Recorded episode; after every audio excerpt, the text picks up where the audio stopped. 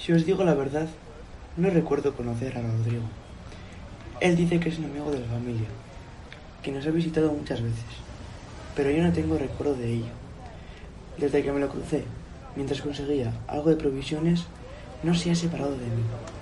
Es simpático conmigo, pero es tan despistado y a veces dice unas cosas tan raras. Ahora mismo nos dirigimos hacia Tenerife. La expedición ha comenzado de verdad. Muchos os preguntaréis por qué me metí en esto. Y no hay otro motivo que el de poder ayudar a mi familia. No es que seamos una familia muy adinerada. Y cuando me enteré de que pagaban 800 maravedíes mensuales, no dudé ni un instante. Fue una oportunidad de oro para poder sacar a mi familia de la pobreza. Sé que ahora mismo estarán preocupados por mí, pero yo les he dicho que os olvidasen de mí, que era un viaje muy complicado y que no sabría si volvería vivo. No valdría la pena sufrir por mí mientras aceptasen el dinero de mi sueldo que les llegaría cada mes. Desde que partimos de Sanlúcar, todo ha transcurrido con normalidad.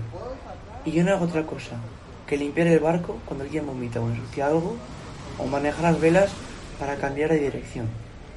De vez en cuando también me mandan quedarme despierto toda la noche para asegurarme que el centinela no se duerme.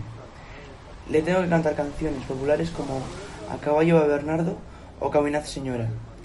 Ya se ha quejado varias veces de que podría cantarle otras, que siempre canto lo mismo. Pero es que no me sé más. En Cueto siempre cantábamos estas. He escuchado demasiadas historias sobre la vida en alta mar, pero hay dos cosas en especial que me dan bastante miedo. La primera de ellas son las tormentas, aunque es cierto que el mar se está portando bastante bien con nosotros de momento. Espero que siga así. Y el segundo de mis miedos son los piratas, con sus asaltos y decapitaciones. No es que suenen muy amigables. Es cierto que no es muy común verlos, pero siempre está la incertidumbre de lo que puede llegar a hacernos. Por no olvidar que la Armada de Portugal está siguiendo cada uno de nuestros movimientos. Con suerte nos perderán de vista cuando nos adentremos más hacia el oeste. Os puedo decir que en Cueto no solía comer mucho, porque no podíamos permitírnoslo. Pero es aquí la cosa empeora. Todo está estrictamente racionado.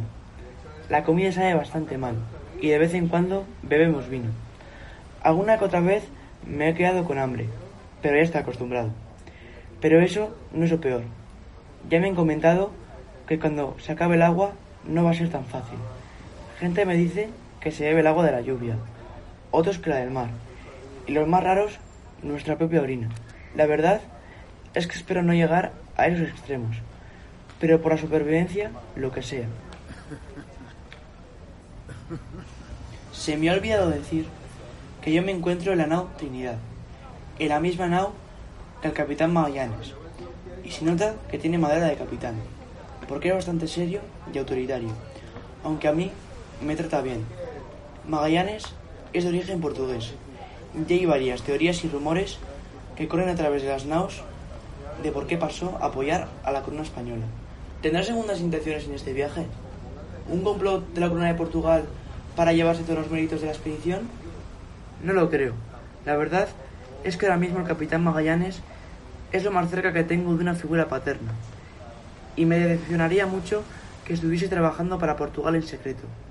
Por otro lado, tenemos a grandes figuras como Juan Sebastián Elcano, Conde Cartagena, Luis de Mendoza o el capitán de la nao Concepción, Gaspar de Quesada. De ellos, los tripulantes hablan menos, por lo que no os puedo decir mucho más. Solo se rumorea que no hay muy buen ambiente entre los capitanes de las distintas naos, y todos quieren asumir el mando. No quiero que se alargue más de lo que Rodrigo me dijo que lo hiciera. Sabe que cuando me pongo a hablar, no paro.